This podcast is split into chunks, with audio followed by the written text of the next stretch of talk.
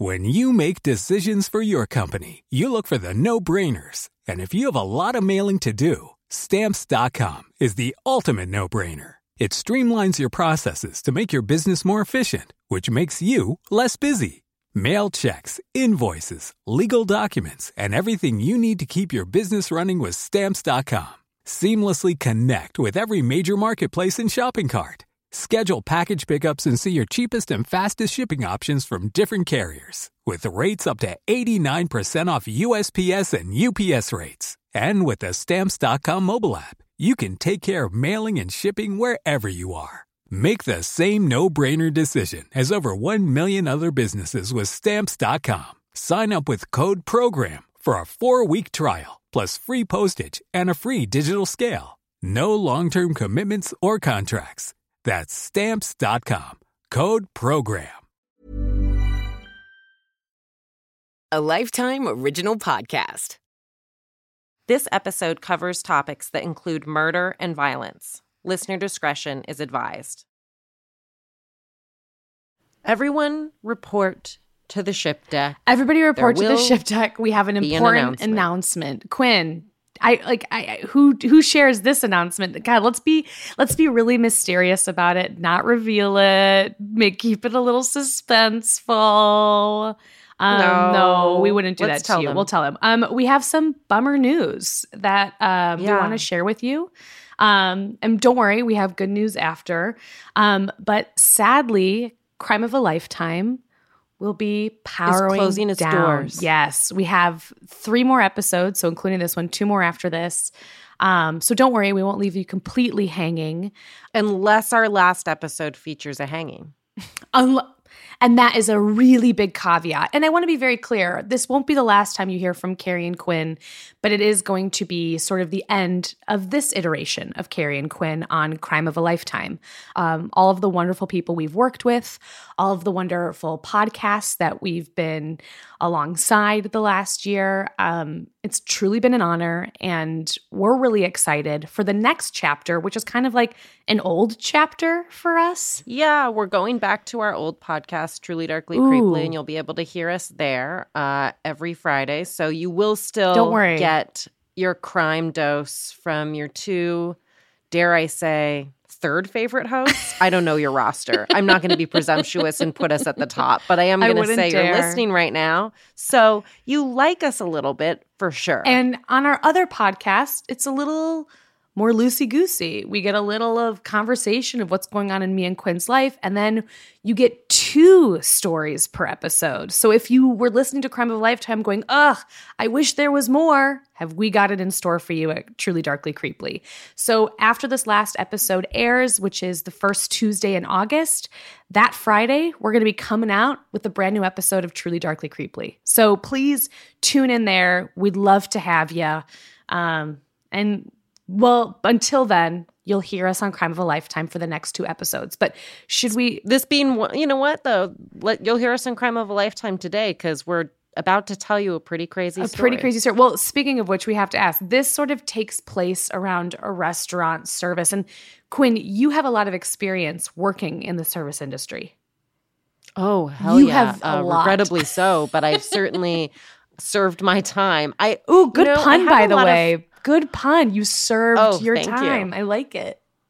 um, I have a lot of friends that um, are Israeli, and you know when you when you're Israeli, you have to serve in the Israeli army. And I was always saying that I think when you're American, you should have to serve in the restaurant industry for legitimately two years, just so that people have um, a common language and um, the ability to understand and cut their fellow uh, server a break uh, every now and again, because you just uh, run into so much garbage when you're working there garbage customers Yeah. and garbage bosses It becomes and it is not a chill environment It becomes very clear amongst my friends, or not. I, I you know what I'm gonna say? They're not my friends. I think in order to be my friend, if you if you want to be my lover, you've got to get with my friends. But if you want to be my friend, you have to have worked in the service industry. I have not worked in a restaurant proper, but boy, have I catered. Have I bartended at a Broadway theater? Yes, I have done both of those things. And I, I've worked retail, which I think is very similar to the service industry. i'm going to say just having done both that retail is rated g and Yeah. working in a restaurant or a bar. It's it's rated R, Yeah, folks. people- like there's a lot of late nights, there's a lot of partying because when you think about it, Oh the way that your lifestyle adapts to that is that you stay up much later. Yeah. Um, your shift ends and you drink much more because you're drinking at the bars that are open late, eh, or or you're drinking at the restaurant or bar you're at once the Which doors is close, and then you're sleeping in. It's not a healthy lifestyle. I don't recommend No. it, um, but I have lived it.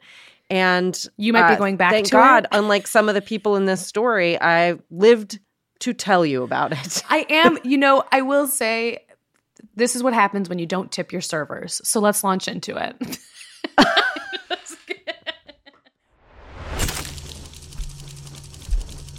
I'm Quinlan Posner. and I'm Carrie Ipama. And this is Crime of a lifetime.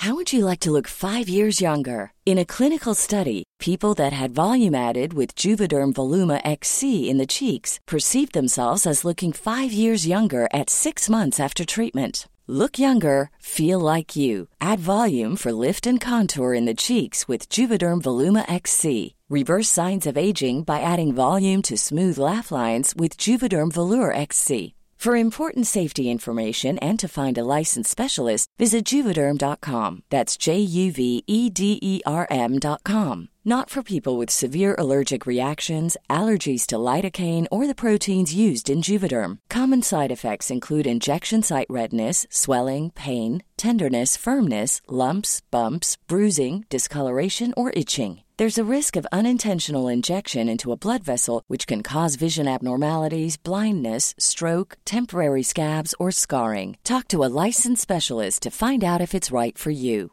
When you're ready to pop the question, the last thing you want to do is second guess the ring. At Bluenile.com, you can design a one of a kind ring with the ease and convenience of shopping online. Choose your diamond and setting. When you find the one, you'll get it delivered right to your door. Go to Bluenile.com and use promo code LISTEN to get $50 off your purchase of $500 or more. That's code LISTEN at Bluenile.com for $50 off your purchase. Bluenile.com code LISTEN.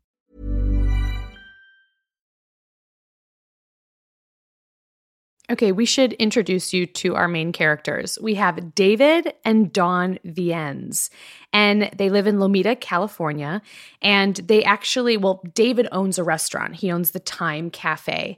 And so on the night of October 18th, 2009, the two of them, Dawn and David, they're at their apartment and they've had a tough week. I mean, owning a restaurant is no joke. It's a big deal. David's putting in Stressful. like 100 hours a week. He's dealing with those uh what is it? Those uh stiffers, what did I say? He's dealing with Cereal stiffers. He's dealing with serial stiffers. You know, life is tough. And so they want to let their hair down. They want to let loose. And Dawn goes, Hey, David, I got a great idea.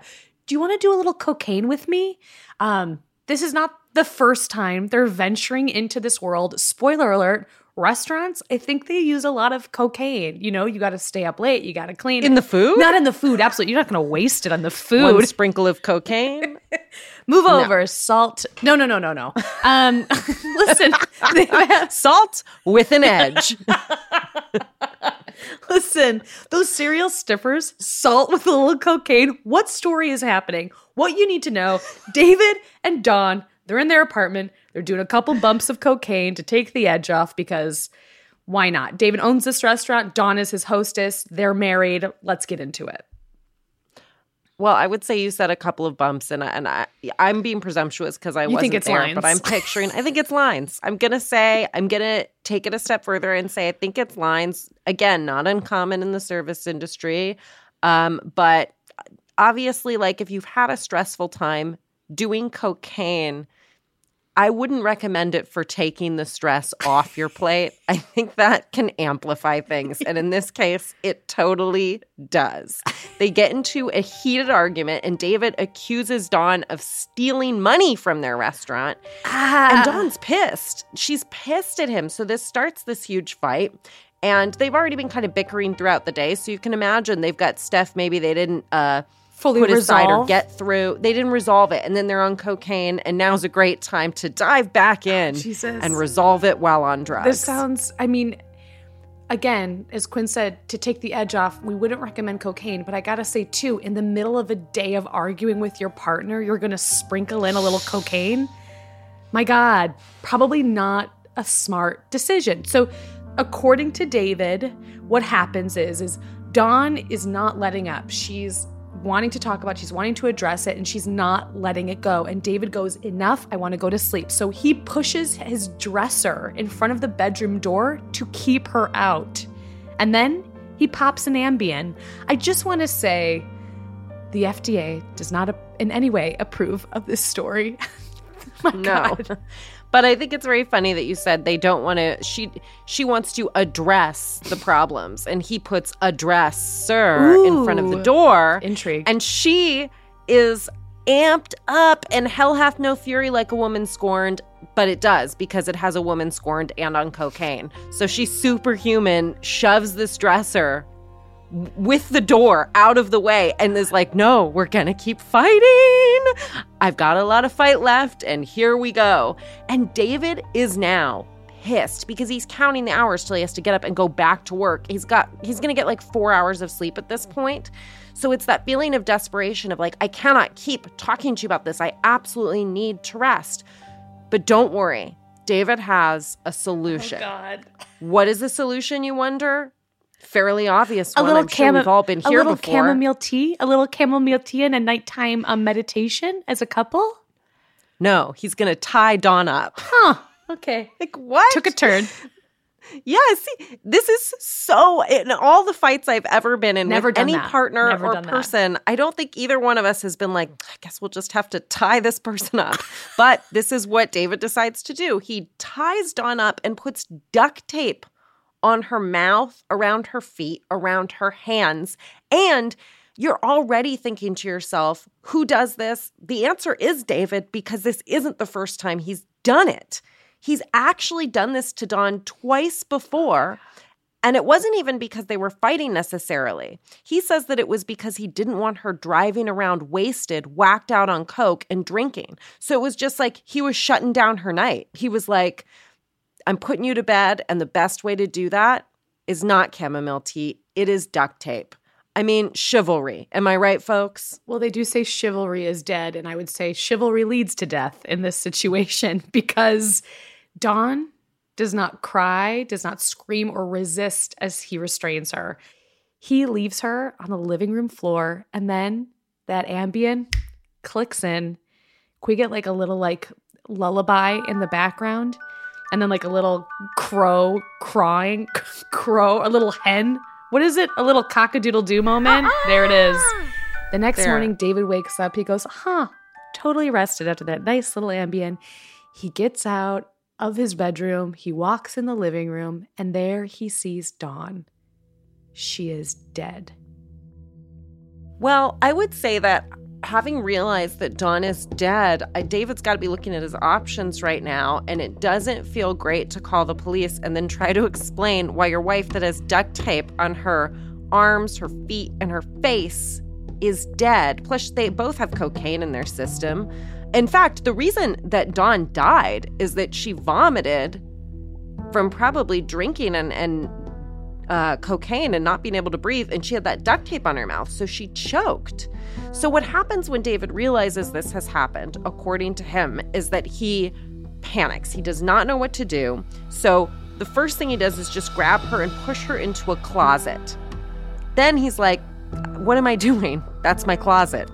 Takes her then and puts, I mean, what's that going to solve? Puts her in a garbage bag and then takes it to the dumpster behind his restaurant. His wife is in a garbage bag in a dumpster. This is your wife, dude. What are you doing? Um, I just have to interject here. We've said it in like a lot of roundabout ways. To be clear, the only side of the story we have is David's. So I just, in terms of like that little salt, that kosher salt that he's throwing on his dishes, let's just all take a little piece of it while we hear this story, right? So Sure. it's the next day, it's October 19th, 2009, and David, he's got a meeting, he's got things to do at his restaurant, the Thyme Cafe. By the way, because you can't see how it's spelled, it's spelled T H Y M E. So we love a pun. the herb. We love a pun. Um, now, David shows up to this meeting. He looks tired. He looks upset. And he enters this meeting saying, Hey, listen, um, Dawn's actually not going to be working here anymore. Um, no explanation, no reason. Um, in fact, uh, oh, this young waitress who works here, this woman named Kathy, she agrees to take on all of Dawn's responsibilities. What's David going to do now? He's got to start uh, sort of spreading a story because people are like, Where's Dawn? So he's like, Oh, we broke up. She wanted me to get out of the restaurant industry, and she had this horrible drinking problem that she refused to get help for. And I got to say, little bit pot calling the kettle because last time we checked in on you, David, you were on cocaine you had alcohol and Ambien in your system. So even though Dawn, this is true, she's got a, or had a bit of a drinking problem. Um, and in fact, David's daughter Jackie recalls that Dawn would secretly drink a beer when she woke up. Like she'd wake up, go down to the kitchen, she's having a beer when most of us are having a coffee, and she'd just keep drinking the rest of the day. You know, I think she was just very unhappy and didn't know how to deal with her problems. It sounds like she had a lot of them, uh, Yeah. living with David being probably the primary one. What's also important to note is that when David is telling this story, I think people knew that Dawn had a drinking problem, some substance abuse issues. Mm-hmm. However, it was not like her to skip town. It was not like her to just disappear mm-hmm. off the face of the earth. She had friends, she has family, she has people who love her and care about her. She had commitments that she made that suddenly it's just radio silence. She's not there anymore. So people are hearing the story from David and it's just not adding up. It's like, oh, she was mad. You wanted to get out of the restaurant industry. She could have broken up with you, but why isn't she coming over to my house? So people start to become suspicious of David's story. So it is now October 20th, 2009, and Dawn is supposed to show up for something really important. Like you were saying, Carrie, she's missing all kinds of appointments, but this one is near and dear to her heart. She's supposed to be with her friend Karen while Karen goes to get cancer treatment. But she doesn't show up. She doesn't call Karen. So Karen's like, What is going on? This isn't her. I'm going to go check on her. So she goes to the restaurant. Of course, she's not there. And David is. And he is like, you know, covered in sweat, looking crazy, probably looking like a guy that does a lot of drugs and uh, is a little bit um, Guilty? Sorry. agitated. Guil- oh, yeah, agitated. You, I say guilty, you say agitated. Uh, Karen walks in and she immediately asks David, What's up? Where's Dawn? Um, and David tells sort of a similar story. But if you'll notice, as David keeps telling people these stories, they become a little bit more embellished. It's just a little bit more and more information, different details. He tells Karen that him and Dawn had fought because Dawn refused to go to rehab, which again is different than what he said before, right? He said that she Right. wanted him out of the restaurant industry. Um, and then he says, you know, also, I was mad at her because. Uh, you know, I suspected that she was stealing from the restaurant for a while now. So then he asks Karen, who, by the way, is like fresh off of chemo, fighting cancer, and he asks Karen to go through the receipts. And when Karen goes through the receipts, she finds a discrepancy of less than $25. And I gotta say, anyone who's worked in the restaurant industry, that's nothing. that's two only that, but what a- appetizers. It's also just a rude bluff. Yeah, because, and he- like, he's you know you're bluffing, David, and then you made this poor woman do your accounting? chemo do math. It's Like, just what a rude. bor- like all afternoon. That just sucks. And so Karen then proceeds to ask more questions of David, right? She says, she asks, you know, did Dawn take her things when she left? Because she sees Dawn's car still in the parking lot right there in front of her eyes. And David then says, you know, that car isn't actually working right. It's actually not registered to Dawn. And Dawn did take some stuff. She took some luggage with her. Um, he has all of the answers, but none of them seem to be adding up.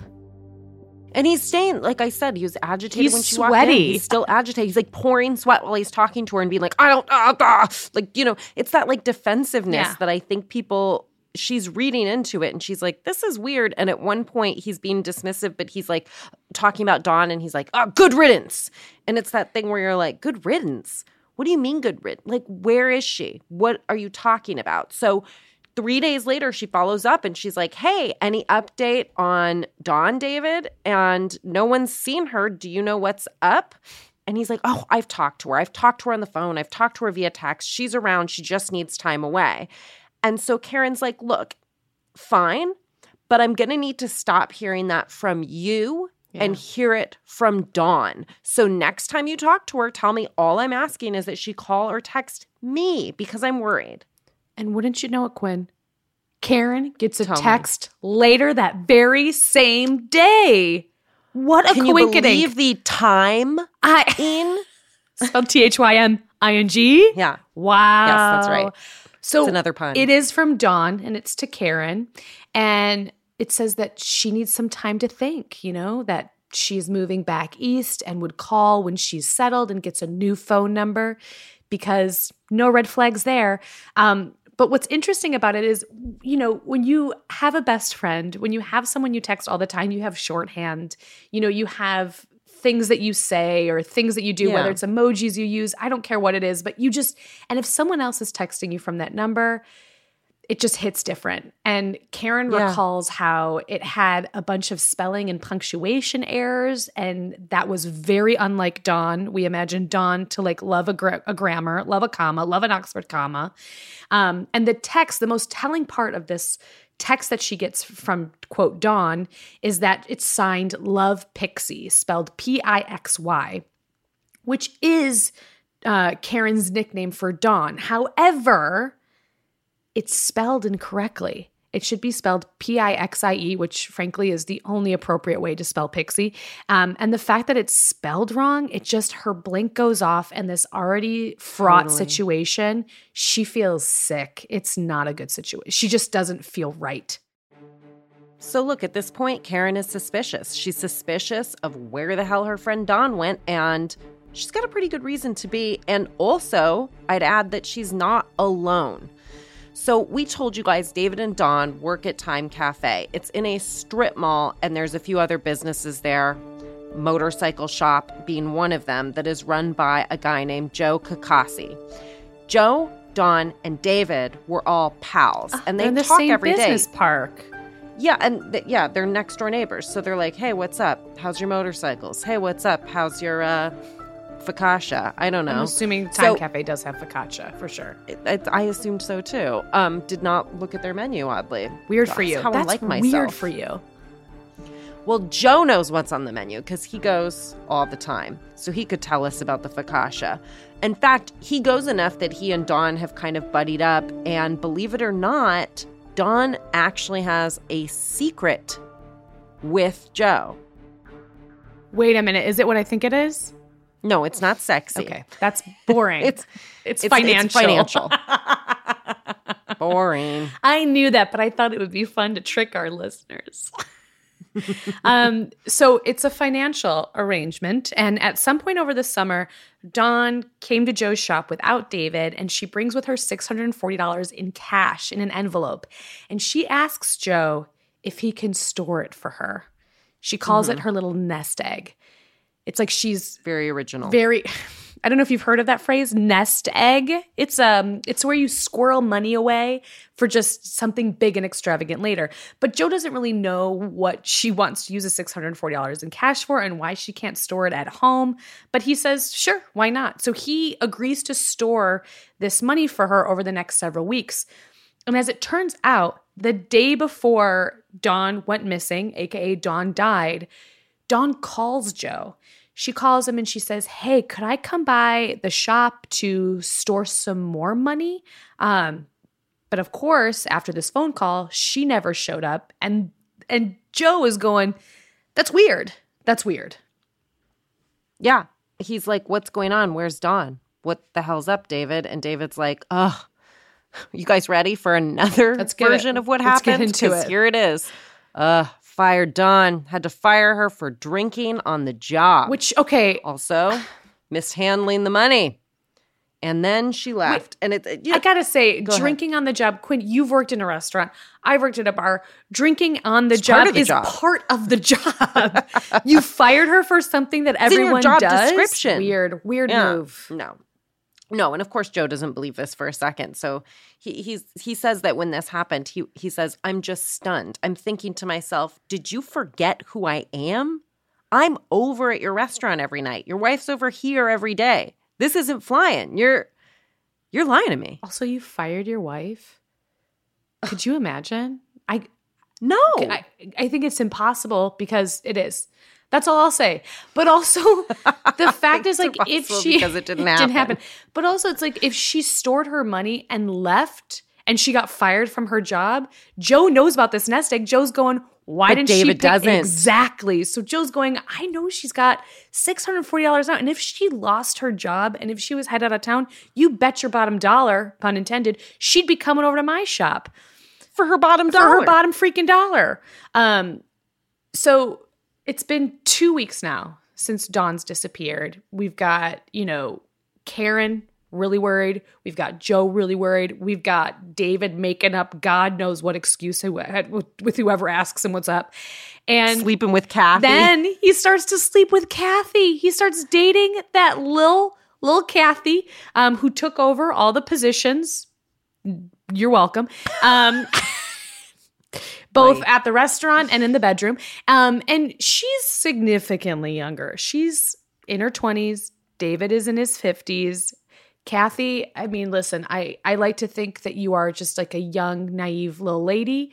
But You know, girl, this is like, really there's a lot of red flags here. And I think we've all been in our 20s. We've all made a mistake. But I'm going, Kathy, Kathy, Carrie, red out. flag is like the understatement of the century. She goes over to the house and remember Dawn has left. Yeah. He didn't get rid of Dawn's shit. So she opens the closet. It's like Dawn's clothes are in there. Dawn's stuff is And there. she's like, Can So I borrow like, pajamas from so wife- Like, Yeah. what's going Oh, on? Kathy, poor Kathy. She probably did say that. She's. I, I like to think that when she looked around and saw all of Kathy's stuff was there, she starts scratching her head. Um, because I sure would. So at this point, David's life is getting a little off kilter if it wasn't already when he woke up to his tied up wife dead. Um, you know, this is his fault. He's making all the wrong choices, and coupled with the stress of running a restaurant, having his neighbors, his friends, all the- suspicious of him. everybody's like, wait a minute, why is she gone? Things are just getting out of control. He needs help. And He can't do this alone. And who do you call? Your daughter. your daughter. You call your daughter from your first marriage, Jackie. He calls Jackie. She's, by the way, in South Carolina. They're in California. She's literally on the other side of the Americas, Yeah. of the lower 48. And he calls Jackie and he goes, Jackie, listen, I really need some help. You know, Dawn and I, we got in a fight, and Dawn had taken off for a few days. Which again, count them, that's story number four. so Jackie, being the good daughter that she is, she hops in a plane, she flies over, she's gonna help her dad. She arrives in early November. And David then asks, I can't even this one is shocking to me. Once Jackie Oh, is there, So bad. David asks Kathy, his new girlfriend, and Jackie to help him box up Dawn's clothes. You're asking Yeah, your this is the you're asking your new so girlfriend and your daughter to and your pack daughter to clean up your mess, literally. literally to clean up your mess. And he ends up showing them text messages from quote Dawn where she says that she still loves David, but she isn't coming back, which knowing what we know, I this part shocks me to my core where this is like I think David's a narcissist just on this alone because the fact that mm-hmm. Dawn, this fictional Dawn, because we know she's dead at this point, is texting David that she still loves him, but she's not coming back, and he shows it to his daughter and his new girlfriend. That is sick. That is gross. That is disgusting behavior. Right? Mm. A hundred Like knowing she's dead and you killed her, she's texting you that she still loves you. Get a life. It's been three weeks, and on November 8th, 2009, Dawn's sister has had enough and she files a missing persons report in LA and they start to investigate. So they're putting up flyers with Dawn's photo on it. Um, they're going around contacting the local authorities and agencies. Missing persons detectives are looking through her bank, through her cell phone records. They're talking to family members, they're talking to friends. Feels like they might close in fast because I know those family members and friends are feeling suspicious. Well, and who's the first person you're going to interview in this situation? Mm. David, her husband. So just two Right. days later, Sheriff Deputy James Dondas goes to David's apartment in Lomita and he's there and they're there to interview him, right? So David, you'd think at this point David would have told the story enough times that it would be consistent. No, because he's told it different every time. He doesn't remember what he said last or first or He says that him and Dawn had marital troubles because of her substance abuse issues. He says that they did fight on October 18th because she was mad at how much time he spent at the restaurant. Not about her going to rehab, not about her stealing money from the restaurant. It's about as much time it's about how much time he was spending at the restaurant. Interesting. We never know which is the truth. So the police are hearing this account and going, okay, do I believe you? You got in a fight with the person the day she disappeared. It's pretty obvious that he's got something to do with this. Yeah, and he's been lying now for three weeks. He's sort of reaching a, a breaking point here, um, because, like you said, he's he's not um, a person with a healthy lifestyle, right? And he's trying to keep a secret, trying to keep a pretty big secret, Not and he's roping well. people in. And we know he's somebody that is also trying to own a restaurant at this time. I mean, there's a lot of stress going on. It's a lot of chaos. And one night, David and Jackie, his daughter, are driving home from the restaurant. They're both drunk. Jackie is stoned from smoking weed. Um, and David drunkenly just starts to cry. Imagine you're a little bit stoned and drunk. And your dad's starts to driving you cry. stoned and drunk, which is right. Well, already get there, but then be like, what is your headspace to receive your dad what is about to be Yeah. a new story, which is that David starts to cry, starts to tell Jackie, actually, Dawn isn't coming back. Dawn's not coming back ever. And he starts to tell her what actually happened on October 18th to Dawn. And it's what we told you earlier in the story. Well, he tells her almost everything. He tells his daughter that he tied Dawn up and that she choked to death on her own vomit. And he insists that this all has been a terrible accident. He didn't mean to kill her. He, he but he does tell Jackie that no one will ever find Dawn's body. It's it's never going to be found again. It's gone. And Jackie is taking this in. She's stoned, she's drunk.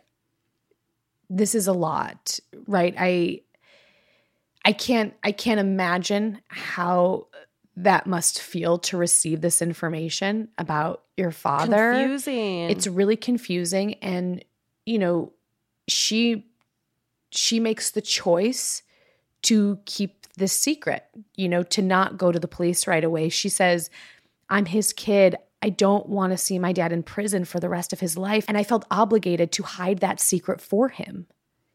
I mean, he's put her in an impossible, Impossible. situation. This is your kid, and you're asking them to essentially break the law on your behalf. Not Like, essentially to been- definitely break the law. This is like aiding and abetting after the for fact. sure, a murder. And, and here's the truth too: like she's already been helping him when she didn't know the story. She was Mhm. packing up those belongings and getting rid of them, and really like She cleaning flew- up evidence at the scene of the crime, which was their home. And she had dropped everything to help her dad, who she thought got left by his wife and was, you know, dealing with the restaurant and all this. It's like, sure, I'll come help you, dad. And now the real story comes out of like, I might have done a murder. And it's like, you know, I know he's putting it in the, he's putting the label of accident on it, but still to receive all that and then like, I don't know what you think, uh, listeners, but if, if your parent Oh, I can't even. told put- you I don't think we can. It's like that is such an you can't imagine thing. it of course because most of us don't have parents where that would be a possibility but it is a thing where i am not um i'm not going to condemn her allegiance Right. to her father in this in this situation because i do think that when this happens your love for a parent or a child or a sibling will often outweigh justice Right. or your need to to seek it for someone that you weren't as Well, close I'm to also curious of like what Jackie's relationship was with Dawn, right? I mean, I think what's Yeah, we crazy don't though know is that. like not only does she receive this information, but it goes a step further, right? Oh, sure. Yeah, because she has to now help with the cover up, really. Well, she doesn't have to, but she decides to. She decides to help him. And she texts from Dawn's phone to hide the fact that Dawn is dead. She texts, This is Dawn. I'm okay. I'm in Florida and I'm here to start over. Then, after sending that text, she helps to get rid of that phone. So she becomes, in this moment, her father's accomplice. So on December 9th, 2009, David is interviewed by the police again. And this time they bring their little recording device so they can get him on tape. And at this point, the claims he makes about Dawn are ramped up, right? He says that she's drinking so much. He says that she's drinking like 18 beers a day, which is a lot of beers. Um, in addition, her behavior is erratic. He says that she's yelling at people at the restaurant, the fellow staff. He's saying that she's causing cash shortages of $200 to $300 by miscalculating customer bills. He's saying that she's not dependable. And then he tells them the story about the day before Dawn went missing. Right. And that on October 18th, 2009, what had happened, in his words, is that he left Dawn at home. He went to the restaurant.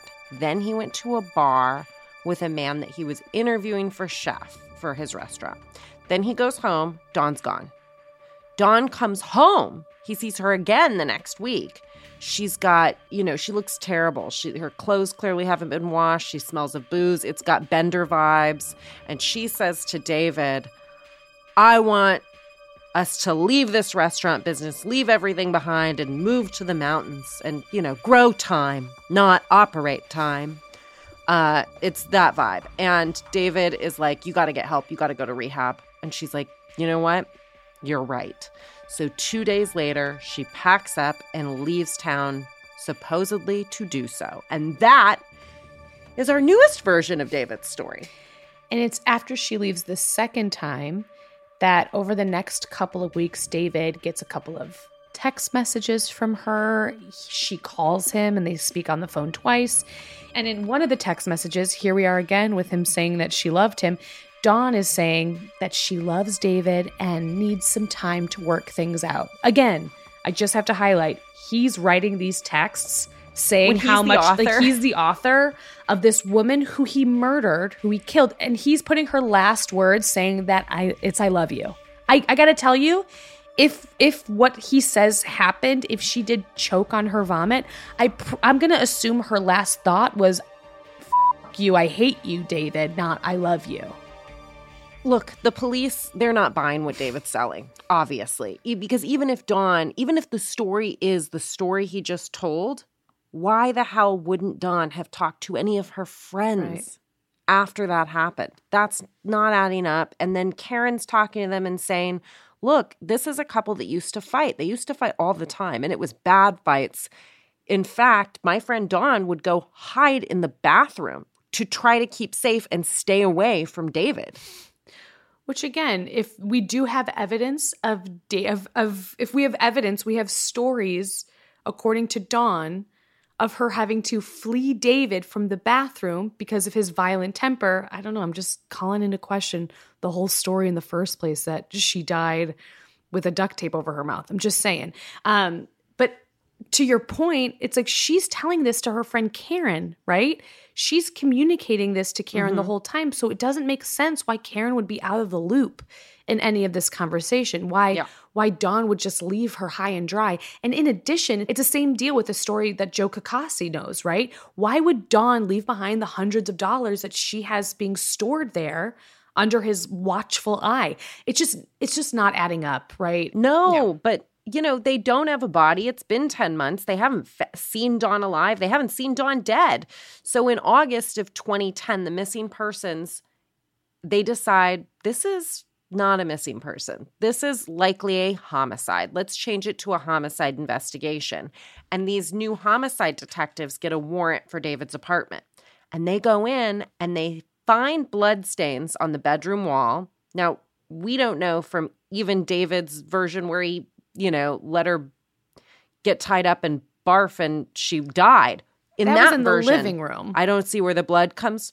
Well, I don't see where the blood comes from. Yeah. Is what I'm saying in that version. So I'm saying even even to this day, every iteration we have of this story, as told by David, I don't It's get the feeling we every time. necessarily have the correct one. No, I don't What I do know is they see this blood and they cannot test it because it's it's been too long and these samples are going to be too degraded. Well, and then a few months go by and they go, We got to talk to his daughter, Jackie, right? She must know something. But she's already moved back to South Carolina. I assume she helped her dad with the restaurant. She found out that he's a murderer and she's like, I got to get out of Dodge. I don't think this is a healthy, safe, familial environment for me. So she books it back to South Carolina. Um, and so the police know that she was around. And you know what? It's a good bet because while she's being interviewed, she's not while she's going to defend her dad, but if anyone puts a little pressure on her, she's going to crack. I think she knows this is wrong. So she confesses to what her dad told her. She tells them everything she knows, and she totally cooperates with the investigation. And after she does, the detectives instruct her to call her dad and tell him that she told the police the truth.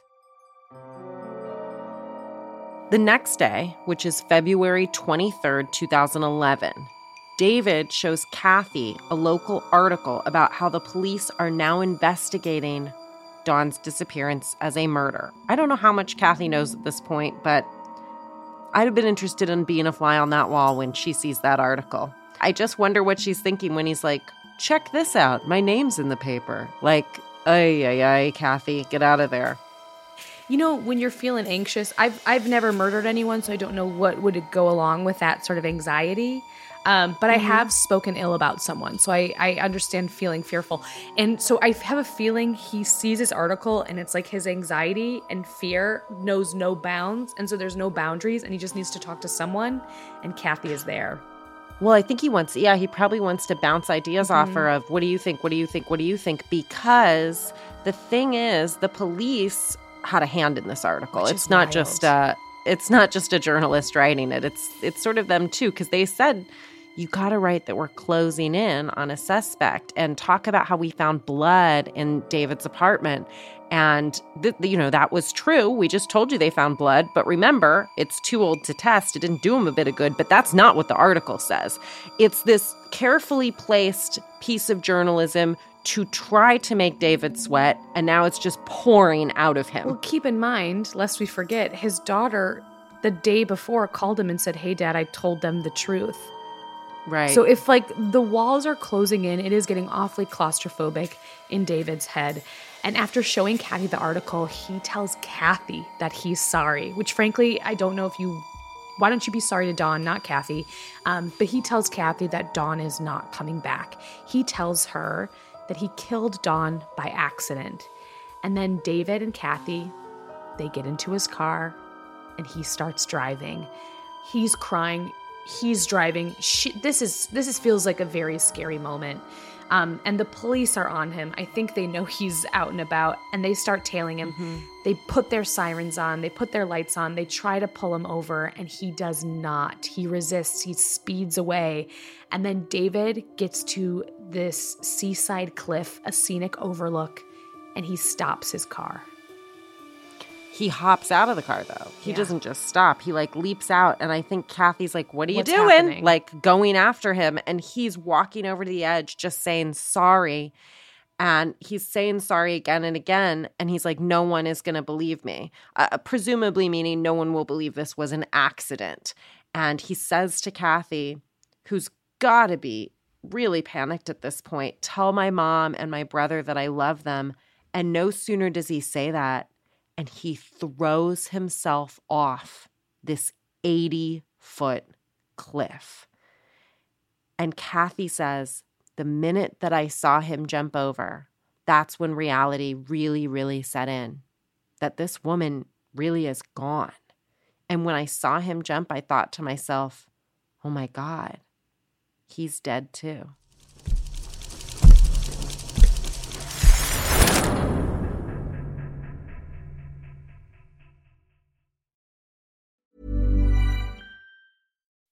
When you make decisions for your company, you look for the no brainers. If you have a lot of mailing to do, stamps.com is the ultimate no-brainer. Use the stamps.com mobile app to mail everything you need to keep your business running with up to 89% off USPS and UPS. Make the same no-brainer decision as over 1 million other businesses with stamps.com. Use code program for a special offer. That's stamps.com, code program.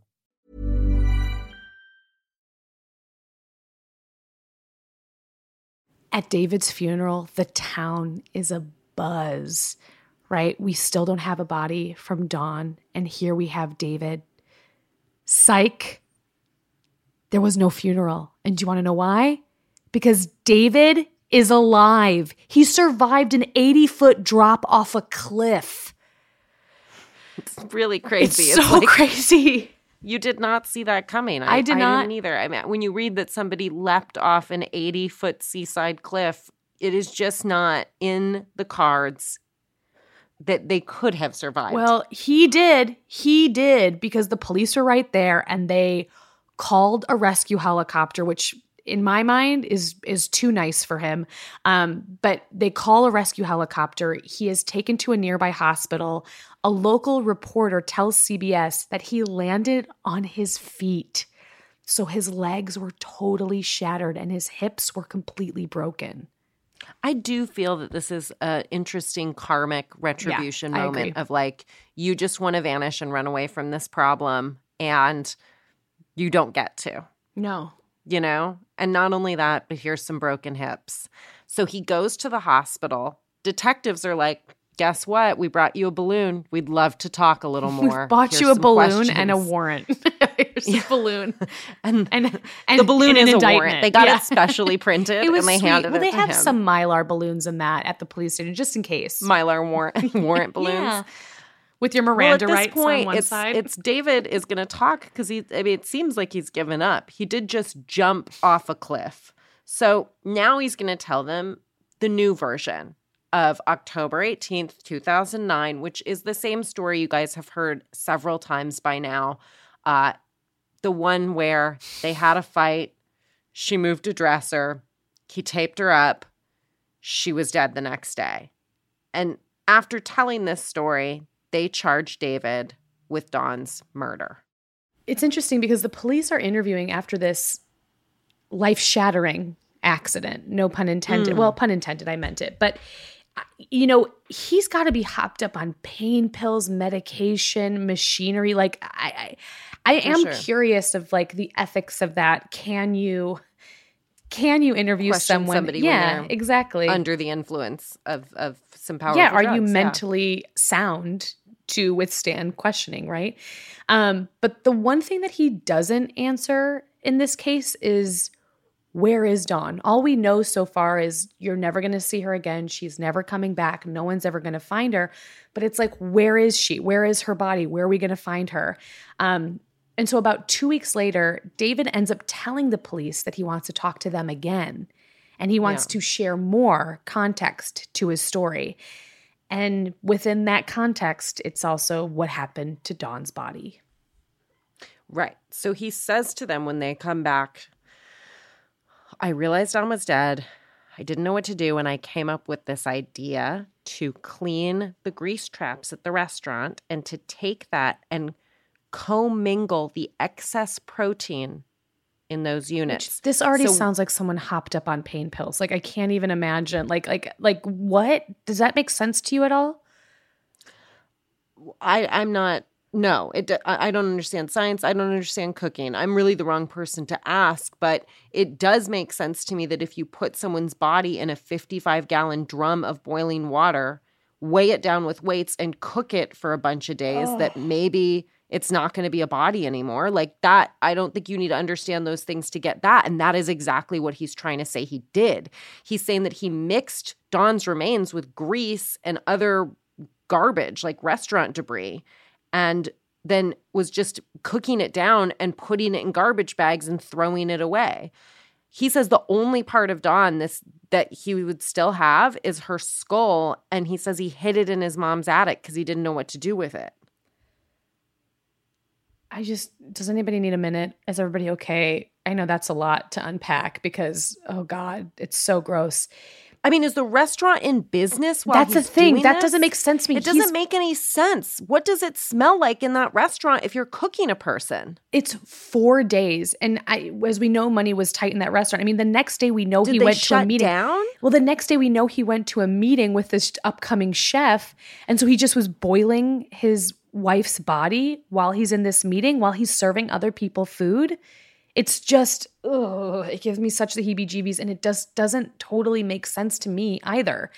I'm just like, I don't know if I believe him or not. but it's like he, they, we didn't find a body, so it's like, I, Well, we- I don't know. What do you think? I mean, I, I have a hard time believing him because his story has changed. And in this situation, he's hopped up on painkillers, right? He's he's clearly in a lot of pain. Two weeks does not solve a shattered leg and shattered hips, right? So you got to imagine that the painkillers are flowing. Um, but according to police, he seems very clear headed. Um, but to make matters a little stickier and a little less believable, is the police end up going to his mother's house to search her attic for this skull. And they never found the skull in his mom's attic. That part's odd to me because here he is. It, it's such a horrible story. It's so disgusting. It's so upsetting. Uh, who knows why he decides to tell them? But you got to, you've got to assume, oh, it must be guilt, and he really wants them to know what happened. Um, but then, if the skull part's a lie, how do you believe the rest? And if he did know where the skull was, it seems like it's wouldn't be any more damning to tell them that. Well, you also wonder like, is he lying for his own self preservation or is he lying because the night in question where he killed Dawn, whether it was accidental or not, he was drinking on cocaine and he took an Ambien. To me, that is a recipe for a blackout. he know Does what he, he know what he did? right. We found blood. We don't know if the blood in the bedroom was refer- was was was related to her, was was connected to Mm-hmm. this incident at all. But I got to tell you those three drugs, I mean, that that does lead to some memory loss. Like if he's half asleep, if he's twilighting, like if the coke is bringing him up and the Ambien is bringing him down, I just I feel like physiologically that has to do something with your brain. And Mm-hmm. if if he yeah, yeah, I just I he could also have dreamed things. Like I just don't totally trust this guy who I what I do know is he did have something to do with her death. I know he killed her. Whether it was a violent outburst or it was accidental, I don't know. Do I believe that he boiled her body down? That's what he says, but again, I don't think he's a reliable narrator. In September 2012, David Viens is tried for the murder of Dawn Viens in a California courtroom. And in spite of that wackadoodle doo, disgusting hospital bed confession, David's going to turn around and plead not guilty. What he says is, that was all BS. I was hallucinating. I had a traumatic injury. I was then on pills and I was I, I didn't boil a body. First of all, her death was completely an accident. I had her tied up because I was looking out for her. I didn't want her to hurt herself. Again, I'm a good man. the fact is is you tied someone up and if something happens and you've restricted them, that's on you, dude. That's totally on you in my opinion. Well, David doesn't testify. Who else does? We have Karen Patterson, who is um, Dawn's friend, who she missed going to chemo with. And we also have Jackie Viens, who is his daughter, who he confessed to as well. And so their testimonies alongside his prior taped confession is enough for the jury to believe that David didn't plan to kill Dawn, but he certainly is responsible for her death. So he is convicted of second degree murder, which is murder, just not premeditated. One juror later remarks that innocent people just don't jump off cliffs, which I have to say, I agree. I agree. Yeah. And after the verdict, David fires his lawyer because certainly it's your lawyer's fault, right? David, you really stacked this mountain of evidence against yourself. Um, and David's like, I'm going to just represent myself. Um, let's see how that goes. Yeah, what does he tell At them? sentencing, he says to the judge and to Dawn's family, no one loved Don more than he did. Her family is his family, which I, I really don't think they want to hear that from you right now, David. But he really wants to say it. He's like slamming his hand down on the table as he's making points. It just, I, I, feel embarrassed for him. Do you think he showed the texts from Dawn saying that she loved him, the text that he Look, wrote? Look at these texts. She loves me. She, Look at the number of times after she, she died that I like, texted myself that she loved me. In the trial, we proved that was you. like this guy, the fact that he's saying that no one loved Dawn more than he did. And then two weeks after her death disappearance, he starts dating someone at the restaurant too. Like he said, good riddance. He said, good riddance. Like, and you know what? Maybe she did love you, but look what you did. Look what you did. If she did love you, it's worse. You didn't love her. It's worse. You didn't exactly. Love her. Exactly. He's not convincing. I mean, I don't think he gets past this one bit whatsoever uh, uh, and, and to, which is surprising to no one. He is not convincing in his own defense. He probably would have been better off keeping his lawyer employed. David is sentenced to 15 years to life in prison, all of which he's going to spend in a wheelchair because David Viens is permanently handicapped from jumping off that cliff. And this year, he is eligible for parole. And if you guys have any thoughts about this, um, sort of mysterious case. Well, what do, do you, you believe? happened? Do you believe do him? Do you believe David? Do you Quinn? But I'm asking you. Wait, do you believe him? Oh, that was to me. Mm-hmm. I just thought you were talking to listeners. Do I believe David? I do not. I do Same. not believe him. I, I do believe think, he was responsible. Um, thousand percent. Yeah, I think that he was hopped up on drugs, and I think that he, um, I think he did do something to get rid of the body for sure. But I don't think even he necessarily knows what it is, and I think um, he's probably had a lot of nightmares and a lot of hallucinations, and I, I don't think he knows necessarily because he doesn't have any reason to hide it. He was found guilty. Um, telling people where they could find her body wouldn't uh, harm him at this point. What is surprising to me about this case, because we've covered cases in the past of on our old podcast, we covered cases where they weren't tried because there was no body. And I think this is pretty rare to have to have a conviction, a case, a trial without a body. I think this is a very yeah. rare set of circumstances. And I think it just proves to how bad he is at lying and how like there's no doubt in anyone's mind that he did this. Well, if you have something you'd uh, like Carrie and I to to know, or some thoughts about uh, this case, then please uh, hit hit social media, hit us up there with hashtag Crime of a Lifetime, and uh, we've got two more episodes left. We hope you will join us, and then we will see you in the future at Truly Darkly Creeply. And you can also follow Truly Darkly Creeply on Instagram. So please feel free to find us there, and we'd love to chat and connect and uh, meet you on over on that podcast. Thanks so much, y'all. Told you the story. Catch more gripping stories pulled straight from the headlines with all new original series and movies on Lifetime, and stream on the Lifetime app or on demand. Check out mylifetime.com to find out what's airing because it just might be the case we talk about next. We used many sources in our research for today's episode. Among the most useful were the following an appellate court document from People v. Viens and an episode of CBS News 48 Hours entitled Over the Edge. If you'd like to learn more about this story, we highly recommend you check out these sources. Crime of a Lifetime is produced by Tanner Robbins. Our associate producers are Hazel May and us. Quinlan Posner, and Carrie Ipema. Our sound designer and editor is Hansdale Shi. Our senior producer is John Thrasher. McKamey Lynn is our supervising producer, and Jesse Katz is our executive producer. If you like what you hear on the show, please subscribe, rate, and review Crime of a Lifetime on Apple Podcasts or wherever you get your podcasts. Thanks for listening, and we'll see you next week. Copyright 2023 A&E Television Networks, LLC. All rights reserved.